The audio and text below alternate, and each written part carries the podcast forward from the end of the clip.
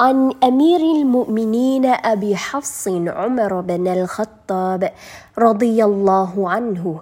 قال سمعت رسول الله صلى الله عليه وسلم يقول إنما الأعمال بالنيات وإنما لكل امرئ ما نوى فمن كانت هجرته إلى الله ورسوله فهجرته إلى الله ورسوله ومن كانت هجرته للدنيا يصيبها أو امرأة ينكحها فهجرته إلى ما هاجر إليه.